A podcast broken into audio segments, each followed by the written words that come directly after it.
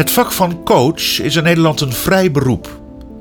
Concreet betekent dat dat iedereen die dat wil een bord op zijn deur mag schroeven waarop staat dat daar een fantastische coachingspraktijk gevestigd is, zonder dat er ook maar enige erkenning of opleiding vereist is. Maar tegelijkertijd bestaan er toch ook wel degelijk opleidingen die op hoog niveau professionele coaches scholen. Waarom kiezen mensen ervoor om zo'n opleiding te volgen? En wat is het belang van een erkenning voor professionele geschoolde coaches in de beroepspraktijk? En wat maakt een coach nou eigenlijk tot een goede coach? Is dat alleen de opleiding of is ook ervaring onontbeerlijk? En misschien spelen persoonlijkheid en levenservaring ook wel een grote rol. In de podcastreeks Understand What Matters willen we graag op deze vragen ingaan. In deze eerste aflevering spraken we met twee alumni van de coachingsopleidingen van de Heek Graduate School. Dat is het onderdeel van de Haagse Hogeschool dat zich richt op post-HBO en masteropleidingen. We spraken met Anjo Markhorst, die recent de masteropleiding organisatiecoaching heeft afgerond en voortvloeiend uit haar afstudeeropdracht haar eerste opdracht als professioneel organisatiecoach heeft verworven. En we spraken ook met Mirjam van Loenen, die al enige jaren geleden de post-HBO-opleiding individueel coaching afronde en nu haar eigen coachingspraktijk heeft in Delft. Als eerste vroegen we beiden: wat is nou eigenlijk een coach? Nou, dat is een hele mooie vraag ook. Dan schud ik niet eens zomaar eventjes een, eh, een, een, reactie uit mijn mouw. Maar een coach is eigenlijk iemand die um, um, een coachie die een ontwikkelvraag heeft, helpt om zelf een stapje verder te komen. Zegt Anjo Markhorst. Maar zijn je ouders dan bijvoorbeeld ook een coach? Zo zou je ja, niet alle ouders, maar. Uh, Goede ouders. ja. Ouders die, kijk, in het begin moet je natuurlijk echt goed voor je kind zorgen. Maar de bedoeling is wel dat je naarmate je kind ouder wordt, steeds meer coachend wordt. En er zijn natuurlijk ook veel beroepen, zoals het onderwijs of in de zorg, waar mensen heel erg verzorgend kunnen zijn, maar ook coachend kunnen zijn. En ik denk dat het echt wel belangrijk is dat je het verschil ook zelf ooit hebt ervaren. Van er wordt voor me gezorgd, ik word bij de hand genomen. Versus, ik word, het wordt mij geleerd hoe ik zelf de dingen kan uh, oplossen. Leren om het zelf te kunnen doen. Dat is volgens Anjo dus de essentie van coachen. Grappig om te merken dat ook Mirjam van Loenen even moest nadenken over die ogenschijnlijk toch hele simpele vraag: wat is een coach? Uh, ja, wat is een coach? Uh, ik, ik ben een coach die mensen gerelateerd coacht. Ik ben geen relatietherapeut in die zin uh, of uh, een coach op een ander gebied, maar echt in relatie tot werk. En um, dat kan zijn dat je wil ontdekken van wie ben, wie ben ik, wat kan ik en wat wil ik. Hè, dat is dan een loopbaanvraag. Um, maar een coach, zeg maar bij de opleiding tot individueel coach, wordt echt opgeleid om mensen met een vraag ten opzichte van hun werk te helpen. Maar wat is dan het verschil tussen een coach en een psycholoog? Ja, die uh, onderzoekt uh, dieper en in die zin ook verder in het verleden. Um, en um, ja, als er iemand bij mij komt met een vraag, dan kijk ik eerder, uh, dan kijken we wel bijvoorbeeld naar drijfveren. Hè? Die zijn belangrijk ook voor in de toekomst. Maar dan bekijk ik meer van waar sta, waar sta je nu en waar zou je naartoe willen. En natuurlijk neem je daar ook wel altijd een stukje in mee. Want het kan bijvoorbeeld interessant zijn om te bekijken van... Uh, hè, uh, heeft iets uh, eerder in je leven al ergens bij geholpen? En zou je dat nu ook kunnen inzetten bij het bereiken van je doel? Oké, okay, en, en zijn er dan bepaalde methodes die je daarbij hanteert? Of is dat nou juist hetgene wat je leert bij zo'n opleiding? Ja, je leert echt bij de opleiding tot individueel coach echt heel breed te kijken en uh, vanuit verschillende stromingen uh, vragen te analyseren en ook methoden in te zetten. Dat is ook wel waarom ik voor deze opleiding gekozen heb. He, je kan natuurlijk ook opleiding heel, heel, specifiek en op een bepaald, bepaalde techniek of een be bepaalde methode volgen. Maar deze opleiding leidt wel breed op. En als Mirjam zegt deze opleiding, dan heeft ze dus over de post-HBO-opleiding tot individueel coach aan de Hey Graduate School.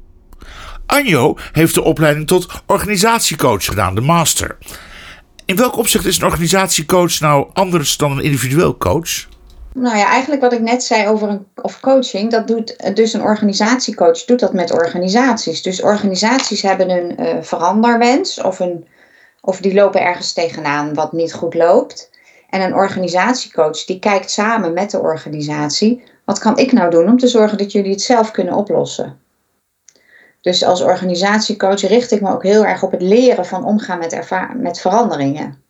Begrijp ik. En er zijn organisaties natuurlijk eigenlijk niets anders dan een verzameling mensen.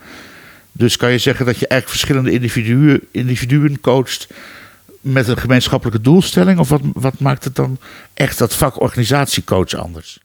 Het is wel mooi wat je vraagt, want je doet eigenlijk precies wel de, de vinger op de, op de belangrijke plek. Het verschil tussen, ik heb ook heel lang als coach gewerkt, dan ben je toch heel vaak bezig met een individu of met een team. En als organisatiecoach ben je dat ook, dat klopt. Hè? Een organisatie, wat is dat? Dat is natuurlijk heel abstract iets. Het is een verzameling mensen die samen ergens, uh, ergens aan werken. Um, maar enerzijds richt ik me dus wel op het leren van de mensen, op het, op het stimuleren van het leren van de mensen in het omgaan met veranderingen. Maar omdat ik ook uh, verstand heb van organisatiedynamica, van structuren, van leiderschap, van allerlei uh, organisatiebrede dingen, relateer ik dat wel steeds aan de hele organisatie, zodat het wel een collectief, uh, collectief proces wordt. Maar dat neemt niet weg dat je soms wel met individuen begint. Met een leidinggevende, met een opdrachtgever, met een klein teampje.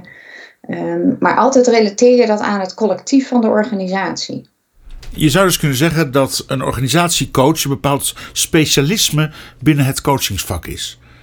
Is het überhaupt een trend binnen coaching op dit moment dat een coach zich steeds meer moet specialiseren? Weet ik eigenlijk niet of dat een trend is. Uh, want het coachvak is natuurlijk zo giga groot. Ik heb ook een tuincoach hier rondlopen, weet je. Die, die, die, die helpt mij zelf mijn tuin uh, beter te onderhouden. dat is geen tuinman. Maar dat is iemand die mij zegt... Tuincoach. Ik verstond een tuincoach, maar een tuincoach. Ja. Tuin, ja. tuin. Die leert mij dus hoe ik zelf kan snoeien. Bijvoorbeeld, zonder dat ik zeg, kom jij twee uur in de week hier en uh, pak je dat van me op. Leer hij, leert hij mij van, hoe kan ik snoeien? Hoe, hoe weet ik welke plantjes waar moeten? En... Uh, dus ja, dat is ook een specialisatie van het coachvak. Een organisatiecoach klinkt inderdaad ook als een specialisatie in het coachvak. Ja, in die zin wel. Maar of het een trend is, dat weet ik niet. Ik denk dat je ehm, als organisatiecoach wel uh, moet kunnen schakelen tussen bijvoorbeeld het individuele en het collectieve. En dat vraagt toch wel een bepaalde, uh, ten eerste kennis van dynamica, maar ook maar een bepaalde denkniveau. Dus ja, het is, je zou het specialisatie kunnen noemen, je zou het verdieping kunnen noemen. Ja, een woordenspelletje misschien. Misschien een woordenspel, maar waar ik vooral naar op zoek ben is: wat zijn nou de trends binnen het coachingvak? Nou, ik, het, eh, het enige wat in me opkomt is de trend dat uh, heel veel beroepen die eerst begeleiding heten of, of, of leraar heten. Of uh, ik ben ook ooit fysiotherapeut geweest. Ook, het fysio, de, ook de fysiotherapeut moet de coachingsvaardigheden kennen om zijn patiënt te begeleiden. Dus de trend is denk ik vooral dat coachen in heel veel beroepen zijn intrede heeft gemaakt. En ook belangrijk is met, het, met betrekking tot juist de, ja, de zelfsturing van mensen. Coaching heeft zijn intrede gedaan in steeds meer beroepen en wordt als professie daardoor steeds belangrijker. Maar wanneer ben je een goede coach? Heb je dan een belangrijke basis nodig, een basis aan kennis en vaardigheden? En waaruit bestaat die goede basis dan? Nou, in mijn geval betekent dat dat ik een masteropleiding heb gedaan en dat ik ook uh, de nieuwste inzichten al steeds maar verwerk en, en de wetenschappelijke uh, onderbouwing kan meenemen. Dus dat er ook, en er wordt superveel onderzoek gedaan naar coaching en ook naar soorten van interventies en naar um, allerlei, nou ja, alle aspecten binnen het coachvak worden wel, worden wel onderzocht. En dat, je daar, dat ik daar goed van op de hoogte ben. En tegelijkertijd ook dat ik um, zelf ook dus mijn handelen kan onderbouwen. Dat ik ook weet waarom ik ergens voor kies. En dat ik daar eventueel zelfs een wetenschappelijk onderzoek aan kan koppelen. Maar dat doe je in de praktijk natuurlijk niet altijd. Tenzij dat echt een vraag is, wetenschappelijke onderbouwing. Maar dat ik wel weet waarom ik bijna bij iedere scheet dat ik weet waarom ik hem laat, zeg maar. Dat ik, dat ik kan onderbouwen, ik doe dan dit en dan vervolgens niet dat en dat, want. Dus het betekent dat er niet. eh, Natuurlijk werk je met, eh, met je gevoel en met je intuïtie, vind ik heel belangrijk. Maar dat je vervolgens daar altijd weer een, ehm, iets aan kan koppelen, waardoor je je professionaliteit kan laten zien. Oké, voor jouzelf is de onderbouwing belangrijk en je wil graag laten zien dat je professioneel bent. Maar vraagt de markt daar ook om? Is het belangrijk als je in de markt opereert om erkend te zijn als kwalitatief goede coach? Nou, dat laatste weet ik eigenlijk niet zo. Eh, want het is voor mij ook best spannend natuurlijk. Ik ben nu afgestudeerd. Ik heb onderzoek gedaan bij een politieteam. En eh, ik heb daar ook een opdracht aan overgehouden. Omdat ze hebben gezien van, hé, hey, wat die daar komt doen, dat, is wel, dat zet wel zoden aan de dijk. Wat leuk. En ja. ik heb, ja, het is heel erg leuk. En ik heb het vermoeden dat, ehm, dat dat soort dingen goed werken. Dat je in de ene organisatie iets in gang hebt gezet waarvan ze zeggen, kijk, dat is fijn. Want wij kunnen er zelf mee aan de slag. We zijn niet voor iedere verandering afhankelijk van een adviseur die komt vertellen dat er weer een nieuwe methode is hoe wij kunnen werken. Wij hebben het zelf geleerd. Om, om ook toekomstige veranderingen misschien beter te kunnen hanteren. En ik hoop eigenlijk dat dat zo, niet alleen binnen de politieorganisatie, maar ook door, ja, door ervaringen eh, die ik zelf weer meeneem en waar ik over kan vertellen bij, bij nieuwe opdrachtgevers, dat je zo uh, je visitekaartje afgeeft. Het is niet zo dat ik nu ook voortdurend ga zeggen, nou ik ben Anje Markers, Master of Arts in organisatiecoaching, want eigenlijk zegt dat natuurlijk nog niks. Ja, het betekent dat ik een master heb gehaald, dus dat ik een bepaald denkniveau heb, maar of je dan past in een organisatie of dat ik daadwerkelijk ook kan doen wat ik op een opleiding heb laten zien, ja, dat blijkt in de praktijk. Dus ik denk dat je toch veel moet hebben van mond op mond. Um, maar de reden waarom ik dan toch deze opleiding heb gedaan, want ik had echt niet te klagen over werk bijvoorbeeld, is dat ik wel nu veel beter kan onderbouwen wat ik zeg, hè, wat ik eerder al zei, wat ik doe. Zal ik een voorbeeld geven? Ja, graag. Kijk, ik ben heel lang heb ik een coachpraktijk en ook als haptonoom gewerkt. En ik heb best veel agenten al in mijn praktijk gehad. Oké. Okay.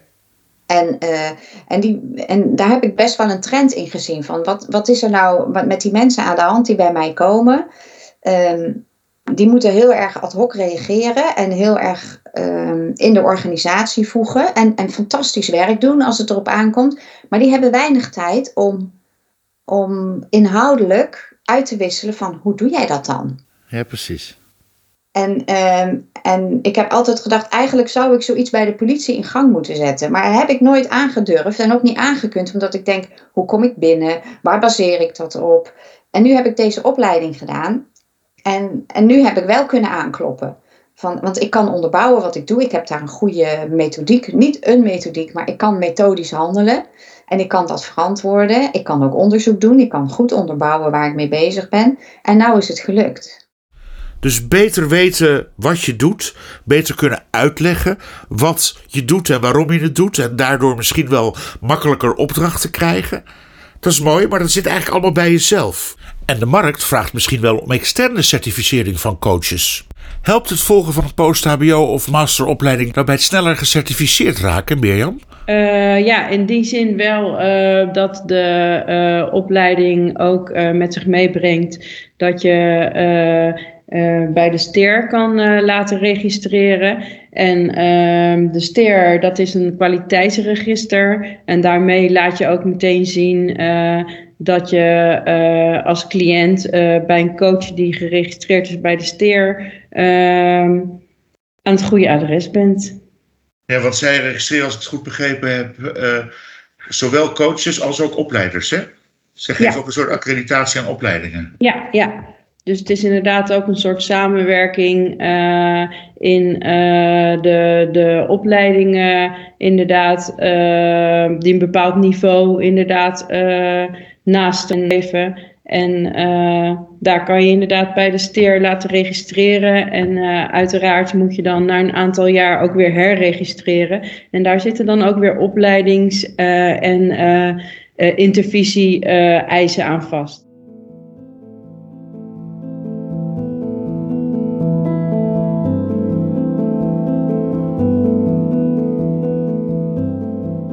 De volgende aflevering van deze podcastreeks Understand What Matters zullen we het zeker ook eens verder gaan hebben over de eisen en de criteria van de STIR voor certificering van een coach.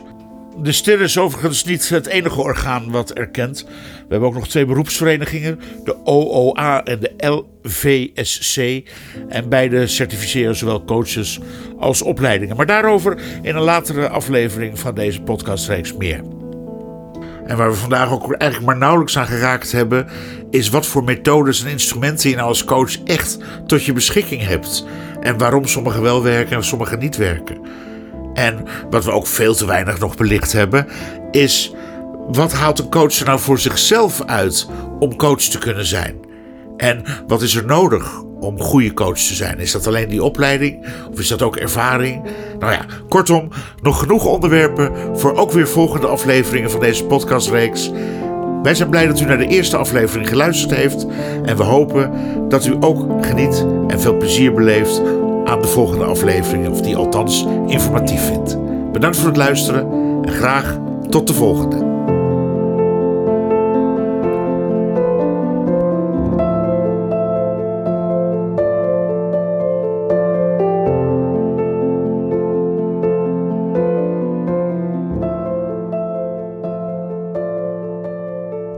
Deze podcast werd geproduceerd door Podcast Planeet in opdracht van de Haagse Hogeschool.